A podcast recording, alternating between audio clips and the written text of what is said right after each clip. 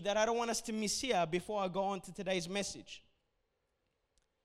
Jesus said the error that they had in their thinking that in thinking that there was marriage in heaven was because they did not know the scriptures nor the power of God. I want to ask us a couple of questions. How many times do we live erroneously in our lives? How many times do we make choices that are erroneous? How many times do we have mindsets that are in, uh, in error? Why? Because we are ignorant of the Word of God. So these men had a certain belief that they found to be true. And Jesus highlighted something that I don't want us to skip over. He said, If you knew the scripture, if you knew God's truth on this, your belief system would have been corrected and that would reflect it in your living. So, our knowing of the truth is vital.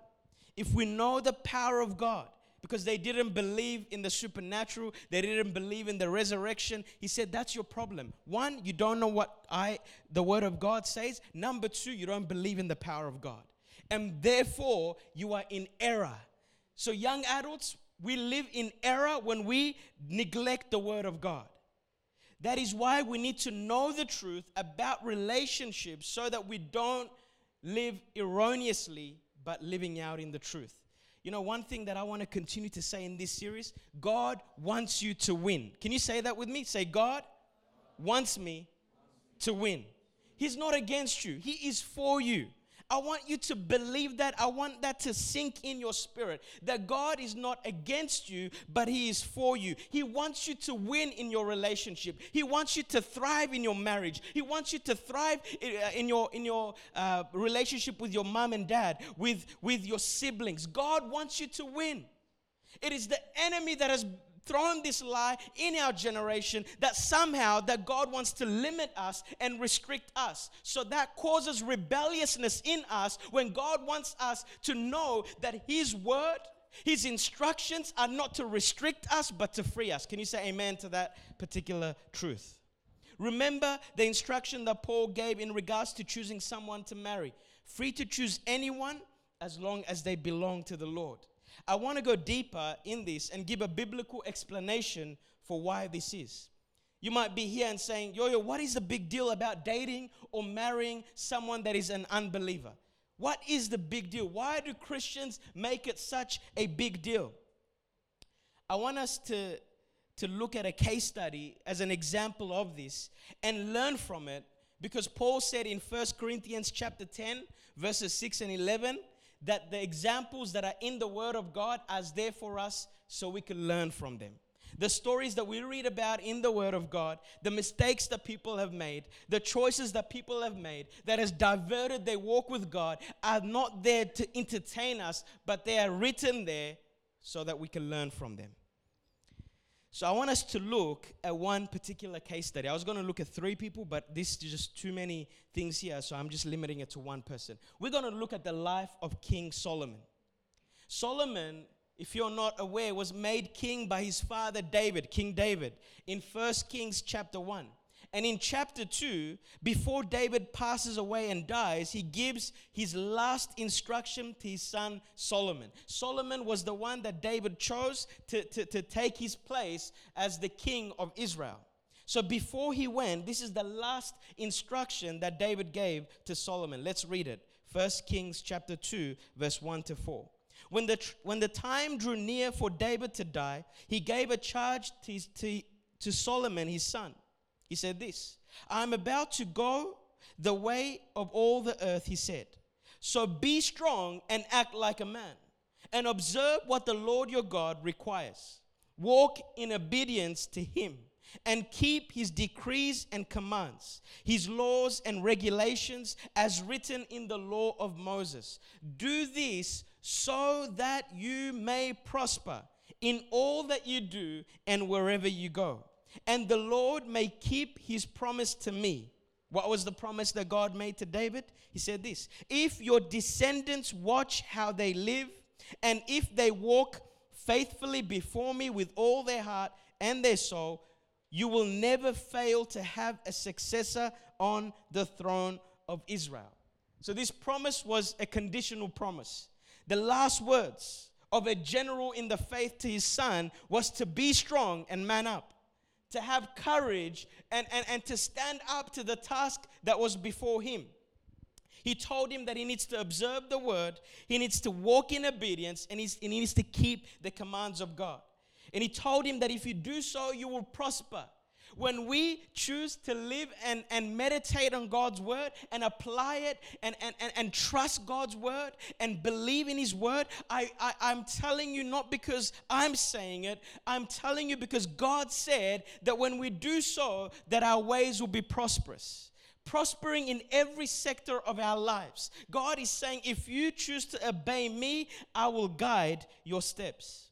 Now, there is two parts to this promise of God that we see elsewhere that, da- that God made to David. The conditional promise that it is if his sons walk in the ways of the truth, there will always be a throne. There will always be a, uh, some one of his sons in the throne in Israel. But if they don't obey it, they will lose. He will lose someone uh, to be sitting in the throne in Israel. But the unconditional part of the promise of God that he made to David is that David's lineage, David's line will continue for eternity. And we'll see this fulfilled in Christ himself. So Solomon goes on after the instruction that his dad gave him. God reveals himself to Solomon and he asks him, What do you want me to do? And Solomon says, I want wisdom. Give me wisdom how to lead people. So God blesses him and he goes on to build the temple of God that he restricted David to build it for seven years. He goes on after that, after he finished building the temple of God, he goes on to build his own palace for 13 years. the temple took seven years, but his own house took 13 years. That's another preaching right there.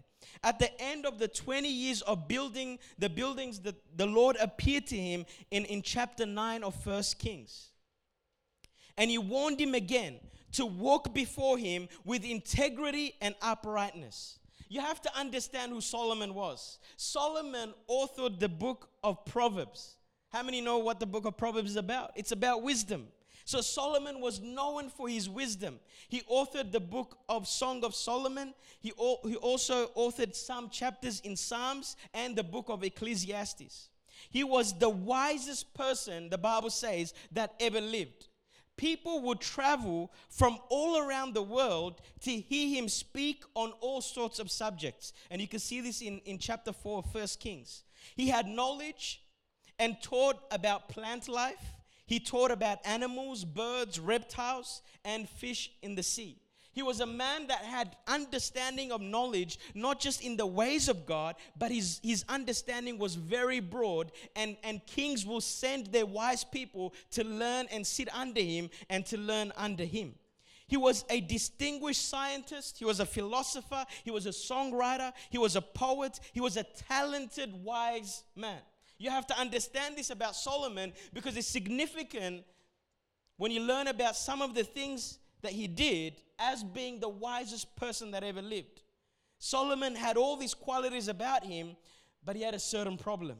Let us go to chapter 11 of First Kings. Verse number 1. King Solomon, however, loved many foreign women.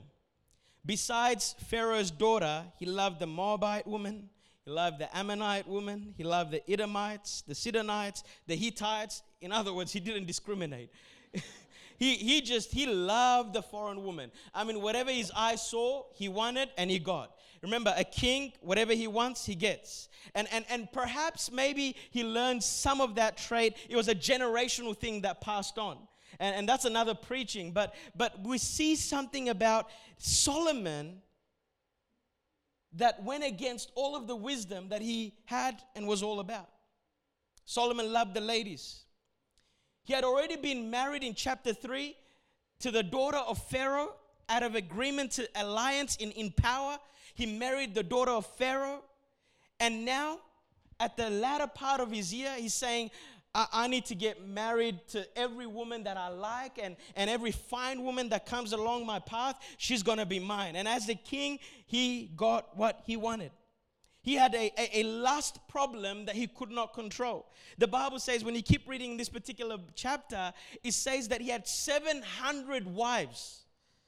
Now you think some of us we have we have relationship complicated issues. He had 700 wives. I don't know how physically it is impossible to live with 700 people, but he had 700 wives. So you can see the problem that he had wasn't a small minor issue. It was it was a big obstacle that had a grip on his life. Not only that, he had 300 concubines. Do you know what a concubine is? Basically, a modern day of what a concubine means is a friend with benefit. They didn't have the same attachment as, as a married, I'm, I'm married and I belong to Solomon, but he can get whatever he wants from his concubines and there's no label attached to it. And we think things are new in our modern generation. It has always existed, my friends. He knowingly despised the Lord's command to not intermarry with foreign women. Why did God command the Israelites to not intermarry with foreign women? What was the big deal? We see this in Deuteronomy chapter 7, verse 3 to 4. Remember, God is not to restrict us and limit us, He's out here to set us free. He said this Do not intermarry with them. He's talking about foreign, foreign uh, people. Do not give your daughters to their sons or take their daughters for your sons. Why? For they will turn your children away from following me to serve other gods. And the Lord's anger will burn against you and you will quickly and you will quickly destroy you. The very reason God commanded the Israelites who knew and worshiped the true living God. Remember, it's not about a nationality thing here, it is about a kingdom thing. He's saying, The very reason that I want you to be not giving your children into marriage to other foreign nations is because of one particular purpose. When you do so, these people will drive the hearts of my children away from me. It is not about the color, it is not about the ethnicity, it is a deeper thing. In 1 Kings chapter 11, I'm going to continue to read from verse 2 to 13. So I want you to just follow this with me, but you learn something fascinating about the wisest person that ever lived. Let's read together. They were from, so these are talking about the woman that he loved and his wives. They were from nations about which the Lord had told the Israelites, You must not intermarry with them, because they will surely turn your hearts after their gods. Nevertheless, so despite what God said, despite the Lord's command, Solomon held fast to them in love. He had 700 wives of royal birth and 300 concubines. And his wives, what did they do? They led him astray. As Solomon grew old, his wives turned his heart after other gods, and his heart was not fully devoted to the Lord his God as the heart of David his father had been. He followed Ash- Asheroth, the goddess of the Sidonians, and Molech, the, the detestable god of the Ammonites. So Solomon did evil in the eyes of the Lord. He did not follow the Lord as David his father had done. On a hill east of Jerusalem, this is how far he went. Solomon built a high place for uh, Chemosh, the detestable god of Moab, and for Molech, the detestable god of the Ammonites. He did the same for all his foreign wives who burned incense and offered sacrifices to their gods. And the Lord became angry with Solomon because his heart had turned away from the Lord, the God of Israel, who had appeared to him twice. Uh, although he had forbidden Solomon to follow other gods, Solomon did not keep the Lord's command. So the Lord said to Solomon, Since this is your attitude, and you have not kept my covenant and my decrees which I commanded you, I will most certainly tear the kingdom away from you and give it to one of your subordinates. Nevertheless, for the sake of David your father, I will not do, do it in your lifetime. I will tear it out of the hand of your son. Yet I will not tear the whole kingdom from him, but will give him one tribe for the sake of David, my servant, and for the sake of Jerusalem, which I have chosen. Can we get, do we understand what is happening in this particular story? This is not uh, Yo Yo, that is not the wisest person in the world. This is Solomon, who God deemed to be the most wisest person in the world, who was the writer of the book of wisdom.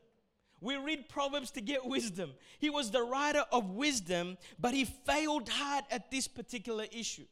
He defied God's command set out in Genesis 2 that one man and woman would come together and become one flesh. I'll talk about this when I talk about marriage. He defied Deuteronomy chapter 7 when God commanded to not intermarry with foreign women as they will lead their hearts astray. And not only that, in Deuteronomy 17, verse 17, we can put it up, God was very specific in regarding kings. He said this, talking about kings. A king he must not take many wives, or his heart will be led astray. He must not accumulate large amounts of silver and gold. So, what God wanted from Solomon was crystal clear. So, it wasn't a case of, of, of Solomon falling into it, it was a clear case of defiance, as God Himself said in His very word we again see an example of someone defying God's truth and learning the consequence of the truth.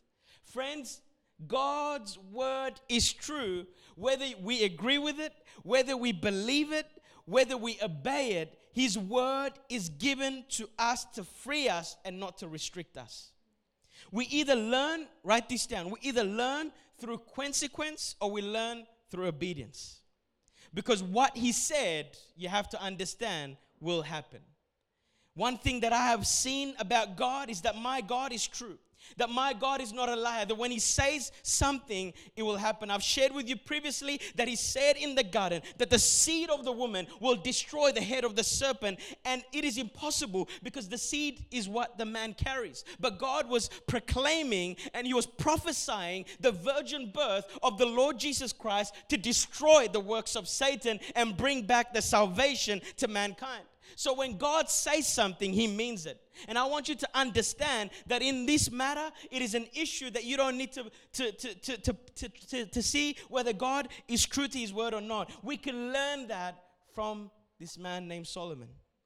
For Solomon, the women were more important to him than the Lord. His love, I will call it lust, for women outweighed his love for God in verse 4, it says that it was as he grew older that his wives led him astray from the Lord. You would think that as Solomon grew older, he became wiser, but we can see that he, when he began, it probably worked out all right. Nothing was happening. He knows about the Lord's command that his heart will be led astray. And, and, and he marries, to begin with, in his early age, uh, the daughter of Pharaoh, who was also a foreign, a foreign nation and he marries her and he's living with her for many years and he's marries her and the marriage is going great and nothing seems to be happening. And then i don't know what time he had to accumulate 700 wives but he did it. And, and slowly these things are happening. Um, and, and he doesn't he thinks that oh nothing is really happening. Things are not getting worse. Uh, I'm, I'm handling this I, am handling it because things are still all right in my life. There's nothing that is being disrupted. I've got my peace. But slowly but surely, his heart was, was being drawn away from his creator and his living God. Solomon at the beginning thought things are okay. This isn't bad after all. I still love God. And he justified his disobedience. We must be careful when we at a place in our life where we are justifying disobedience. How in the world is the wisest person that ever lived in such a situation like this? Do you know what he was doing? He was building an altar for the god of Molech, whose worship included child sacrifice. He was building for his wives an altar to sacrifice children. And where did this wise person that ever lived, how dare can he be in such a position? Where did he, when did things begin to go wrong? This is the power of lust and the power of disobedience. I'm going to be very transparent with you in my life. There's things that I struggled with. I'm going to be very transparent with you, the people that I've dealt with, and I'm going to show you that God wants freedom for your sexuality. The consequence was very devastating. He was worshiping detestable gods that mocked God, the living God. The kingdom of Israel, as God said, was divided after Solomon passed away. They were one nation, but because of the curse that he brought upon the nation, Israel tore in two. The first was the southern kingdom, which consisted of Judah and Benjamin, and the ten were the northern kingdom, which then birthed the most evil kings that Israel had ever seen. Why? Because of one man who defied the word of God. Ahab was one of those kings that came out of the northern kingdom. He was also a man who married a woman called Jezebel. And Jezebel was, was, was an evil woman, the Bible says. She was a woman who drew the heart of Ahab towards the worship of her gods. And what she actually did was something very powerful. She got the worship of her gods and placed it in Israel. And the people in Israel had to bow down and worship the God of Jezebel. Not only that, She killed the true prophets of the living God. Why? Because he married someone that God commanded us not to marry. Another story that we see is Samson and Delilah. Samson and Delilah, Samson, man, he had a lot of issues. I'm gonna come there with, with I'm gonna come and talk about that in another session. But it cost Samson, number one, his anointing, and number two, it cost him his eyesight. He became blind, his eyes were gorged out by his enemies, and then he he just when you see Samson to begin with, this mighty warrior, and where he ended, why? Because he chose to be with a woman named Delilah. But I'll talk about that another time. What is the big deal, you say? Yo, yo, what's the big deal? I still do not see it. The cost is too big to play with. Why am I spending a whole sermon talking about marrying or dating an unbeliever. Yo, yo, why am, are you spending a whole sermon on this? You can say one sentence and I will get it. Why are you so serious about this particular issue? Because I know the devastating effect that this decision has on people and how many lives that it's destroyed. I know how many people have disobeyed God in this particular area, and indeed, as God says in His Word, have wandered away from the, from the Lord. I know of people and pastors and leaders who have walked away from their call, from their anointing, because they chose to marry someone that didn't belong to the Lord or love the Lord. I have counseled men and women who were in a relationship with an unbeliever and I've seen firsthand experience the pain that is, caught, caused in their life and the pain and the trauma that they had to go through because of that decision that they've made. I remember once a girl came in my office, and you have no idea who this is, so it's safe for me to share this. And, and she said to me, Yo, I'm dating an unbeliever. And, and I know that it's not right, but, but we've been dating for, for a while now. What do you recommend I should do? And I said to her, Do you want me to be really honest with you? She said, Yeah, be honest with me. I said, End it today. She said, What? She's like, What do you mean? And I said, End it today. I said, This is not an area that you want to play with. She said, Why? She said, it's, I can't just do that. I've invested a lot in this relationship.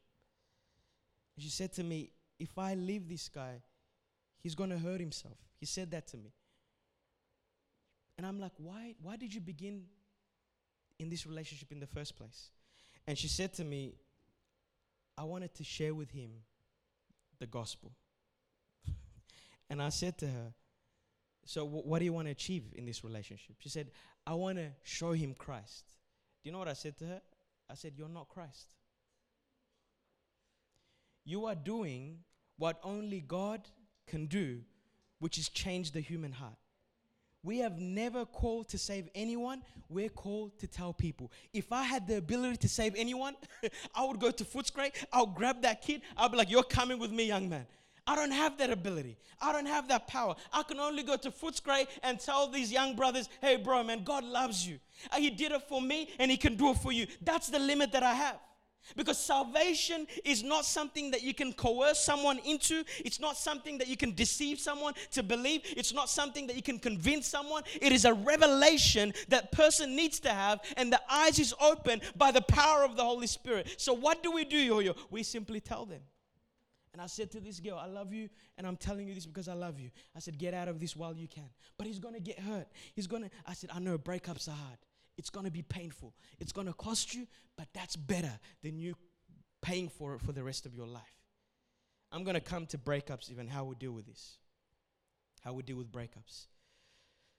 I have heard of many stories of great warriors in the faith that chose to defy God in this particular area and who have paid for it in their lives. Now, this is different from two unbelievers coming together, marrying, and then one of them comes to the Lord. That's different. But when we have a relationship with Jesus, our eyes are open, that we say that we know the truth, we know Christ, He lives in us, and we make this decision to marry someone or even date someone. I would even play that territory, even date someone that is unbeliever, we're playing in a dangerous territory. Many think that they can handle it, but remember, the wisest person in the world failed at this. What you're saying, in essence, is yo yo, I think I'll be more wise and more careful than Solomon. He wrote wisdom. It is not about the unbelieving person. i will come to this next, next week. It is not about the unbelieving person being a bad person or has bad morals. It is a kingdom issue. I want you to understand this. But yo yo, he's a nice guy. Like he's a nice guy. If you get to know him, he's a yeah, but that's not the issue. He might even be better some of than morally better than some Christians. But that's not the issue. But yo, you don't understand. Her heart, she's so like she's not like the other girls. Her heart, like her heart. it's a kingdom issue. Do you know what the Bible says? Second Corinthians 6 14 and 15. Do not be yoked together with unbelievers. Why? For what do righteousness and wickedness have in common? Or what fellowship can light have with darkness? What harmony is there between Christ and Belial or Satan? That's literally what that word means. Or what does a believer have in common with an unbeliever? We all, at one point in our life, were an unbeliever. My daughters, they're unbelievers. Yo, how could you say that? Because she salvation is not inherited. It is accepted. She's not a Christian because her daddy is Christian. Oh, I wish it was that easy. I wish. She's in a better position because I can model Christ to her. I can show her the way of the gospel. But she's not a Christian because I'm a Christian. We were all in darkness, but by God's grace, we are in the kingdom of light. The marriage union is the, is the coming together of two flesh becoming one. It is an intimate, the most intimate human relationship that connects not only the soul, but it connects the body, it connects the spirit. There is a deeper level of connection that God is trying to protect us from. And if we stop thinking that God is trying to restrict us, that God is trying to limit us, and believe that He's for me, that He's not against me, that He wants me to win in marriage, He wants me to have a thriving marriage where I love her and she loves me, and we both serve the Lord together, then trust God at His word. Now, if you're, you know, we're called to love people that do not know Christ. We're all called to do that. We're called to preach the gospel to them but we're not called to marry them. Yo, yo, I, I am in that situation and I'm dating someone who's an unbeliever. What do you, what should I do? You might be in this room and you might be dating someone that doesn't belong to Jesus. They might be the greatest person that morally and all that. But don't go down this path because not it's a kingdom issue yo, yo, but I'm dating this person. What do you recommend that I do? What I would say is stop, stop it immediately, repent, and turn back to God. Now, this might be hard to swallow because breakups, I know, are messy. But this is an area that we can learn from Solomon, the wisest person, and that we need to turn back to God and ask God for mercy in this and give us wisdom in how to overcome this. Some people justify it by saying, I'm telling them about Jesus, yo yo. It's called missionary dating. It exists. It doesn't work. But here's the thing we can never save anyone. That is the job of the Savior. If you want to share the gospel with someone, you don't have to date them to tell them. Share with them the gospel.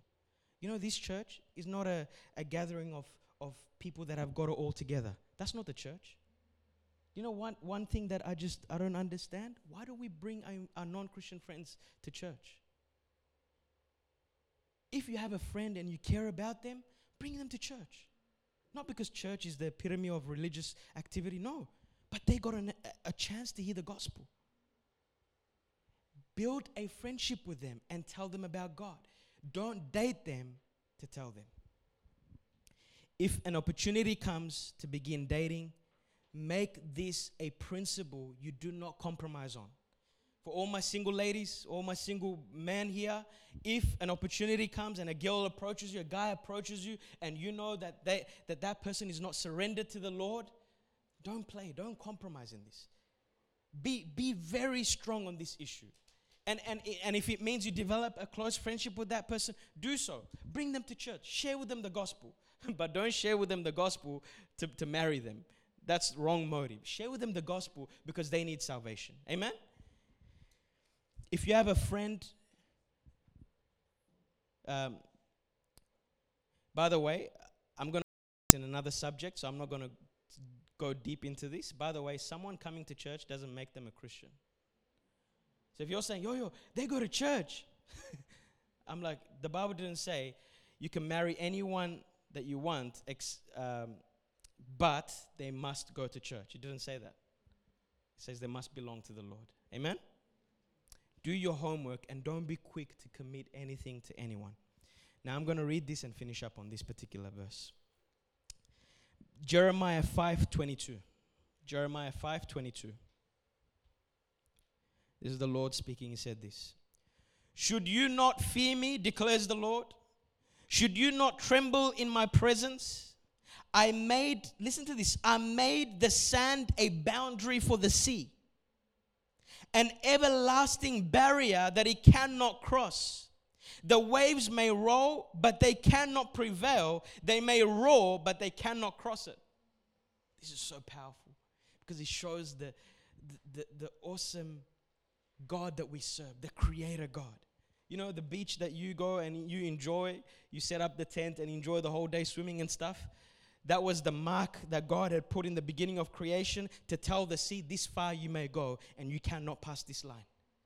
He created boundary. Boundaries are not there to restrict us, boundaries are there to limit us.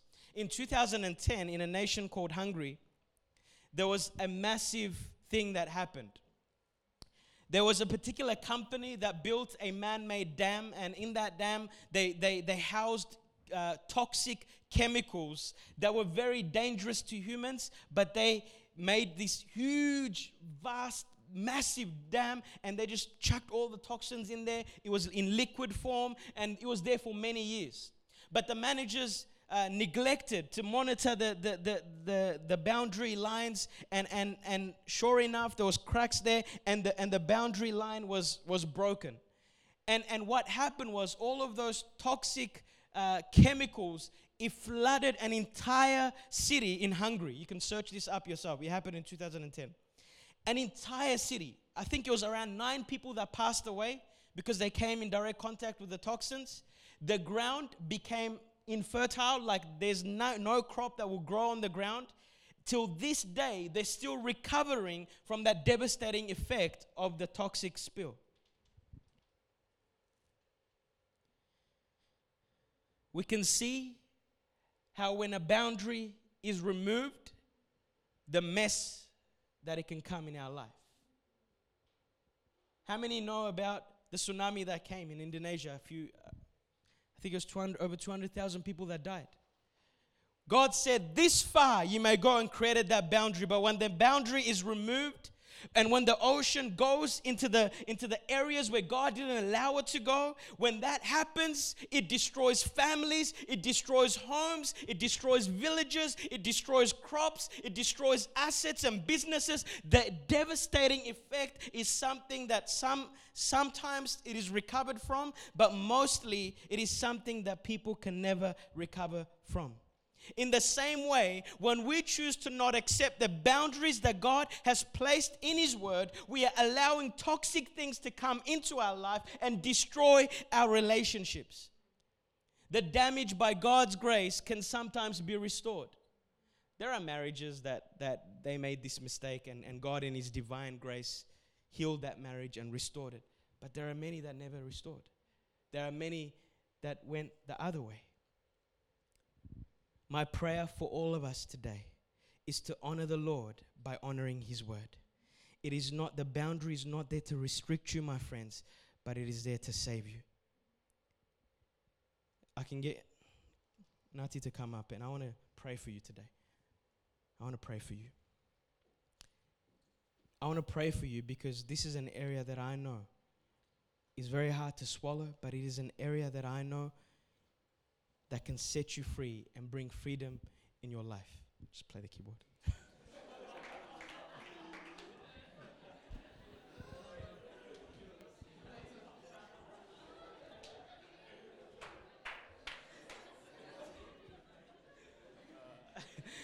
Nothing's like, nah. yeah, it's good to laugh. All right, let's let's get back to it. Get the serious face, yo yo. All right. Uh,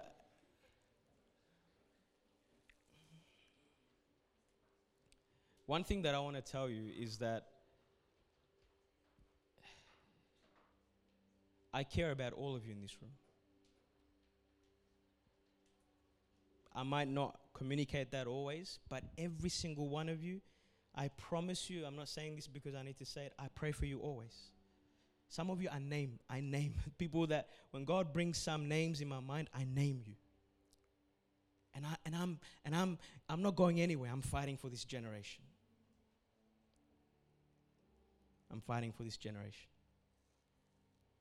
That lady that called me yesterday, she she said to me, Yo, yo, what are we gonna do? I don't know why she, she comes and asks me. I'm like, she said, Yo, yo, God is raising you up in such a time as you need to rise up. So what are you what are you, what are we to do?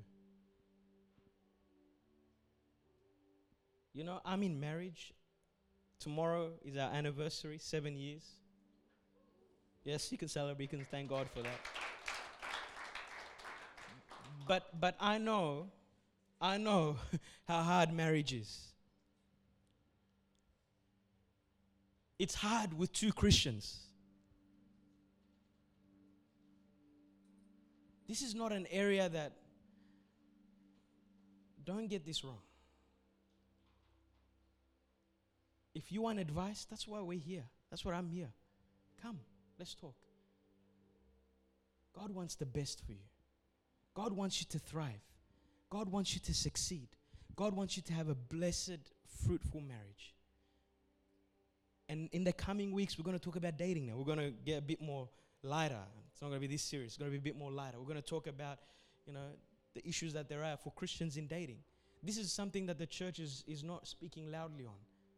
We need to reclaim back sexuality. There's no shame in God's word. Amen? But do you know more than I care about you? Because sometimes I get annoyed at people and I stop caring, to be honest. I'm going to be very honest. And then God rebukes me and says, No, no, no, I never called you to, to, to rely on your own strength, continue to care about people. But sometimes I get tired, I get frustrated. But do you know more than me? God cares about you. God wants you to be victorious. God wants you to win. And if you're single in this room, you have a bright future ahead of you. I want you to see that. God loves you. He wants to give you girls, He wants to give you the best man that can love you that can love you for who you are and not what you can give him. We're going to talk about love in the coming weeks. What is love? Because love, the meaning of love is lost in our generation. We put loving pizza with loving our wives in the same sentence. The value of love, the weight of love is finished, it's, it's gone. But we're going to bring back the truth of God's word. What does God say what love is? We're going to learn about friendships, how friendships are destroying one another. What are the friendships that are toxic, the advice that we get in our lives that are leading us astray in different areas of our relationships? But I promise you, young adult, that God wants to set you free. When this series, when I began, I, I knew, I knew without a shadow of doubt in my mind, in my mind that people are going to come and people are going to be set free. That's what I prayed. I said, God, you bring the people that you want to set free. And I encourage you, invite your friends along. This is not an area we hide or we get awkward about. Be transparent. If you're dating, be transparent. Have accountability in your life. This is an area that the enemy wants to deceive us and lead us astray. But I am believing that God is on the move to bring healing and restoration. And I'm believing that healthy marriages will be birthed. I'm believing that healthy friendships will be birthed. I'm believing that this is not going to be contained in this room, but it's going to impact the society around us. Because marriage now is being redefined by society. But we're going to come back and we're going to stand with the truth the whole truth and nothing but the truth. Amen? Bow your heads and let's pray. Yo, yo, you spent the whole series talking about an unbeliever, about marrying an unbeliever. Man, wasted a lot of time. Could have just said that in a sentence. But I know how. How many people have lost their livelihood? How many people walked away from the Lord because of this very decision? Second most important decision who your forever will be. Lord Jesus, I've, I've done my job, I've done my assignment. I pray for the people in this room, for my brothers and sisters, whom I love, Lord. But I know you have an unconditional love towards us. And my prayer is that you give us wisdom that surpasses the wisdom of Solomon in this area. The wisdom that comes from above the word of God says, if anyone lacks wisdom, let him ask of God, and he will give you. He will give you wisdom. If you're in this room and you're dating someone that doesn't belong to the Lord, my encouragement for you is take that very seriously. It's not light. Do something about it while you can. If if that is the case and you've never shared it with anyone or it's hidden, come and chat with me. Let's talk. My heart is that you're free and that you're living in freedom. If you're in this room and, and, and, and someone has approached you that is an unbeliever, and, and you don't know what to do, I'm believing this is a timely message for you. And I want you to get wisdom of God's counsel on this. It's not worth it. I don't care how good looking the person is, how down to earth, how much they care about you, it's not worth it. Because it's not a personality issue, it's a kingdom issue. Heavenly Father, I pray that you would bring freedom and healing in this particular subject. As we begin to talk about things that, that people are silent on, Lord, our freedom is, is, is counting on this, Lord. And we're going to speak about this truth, Lord. I pray that you give strength to people in this room to get wise counsel from people that, that, that they know, that are in their life, that love you, Lord, that are wise, that have walked with you, Lord.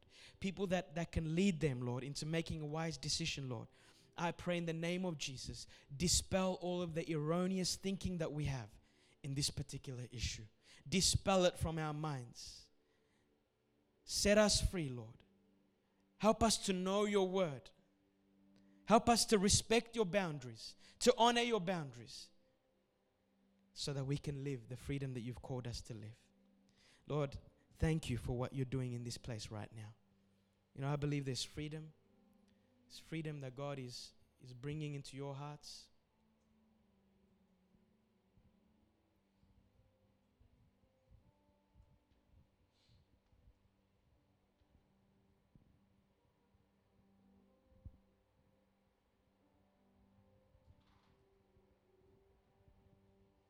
Thank you, Jesus. Bless this this week that is before us. And I pray, Lord, that you continue to do what you want to do in our hearts. In Jesus' name we pray. Amen. Awesome. Thank you so much, guys. God bless you. Come next week. Invite your friends along. Cheers.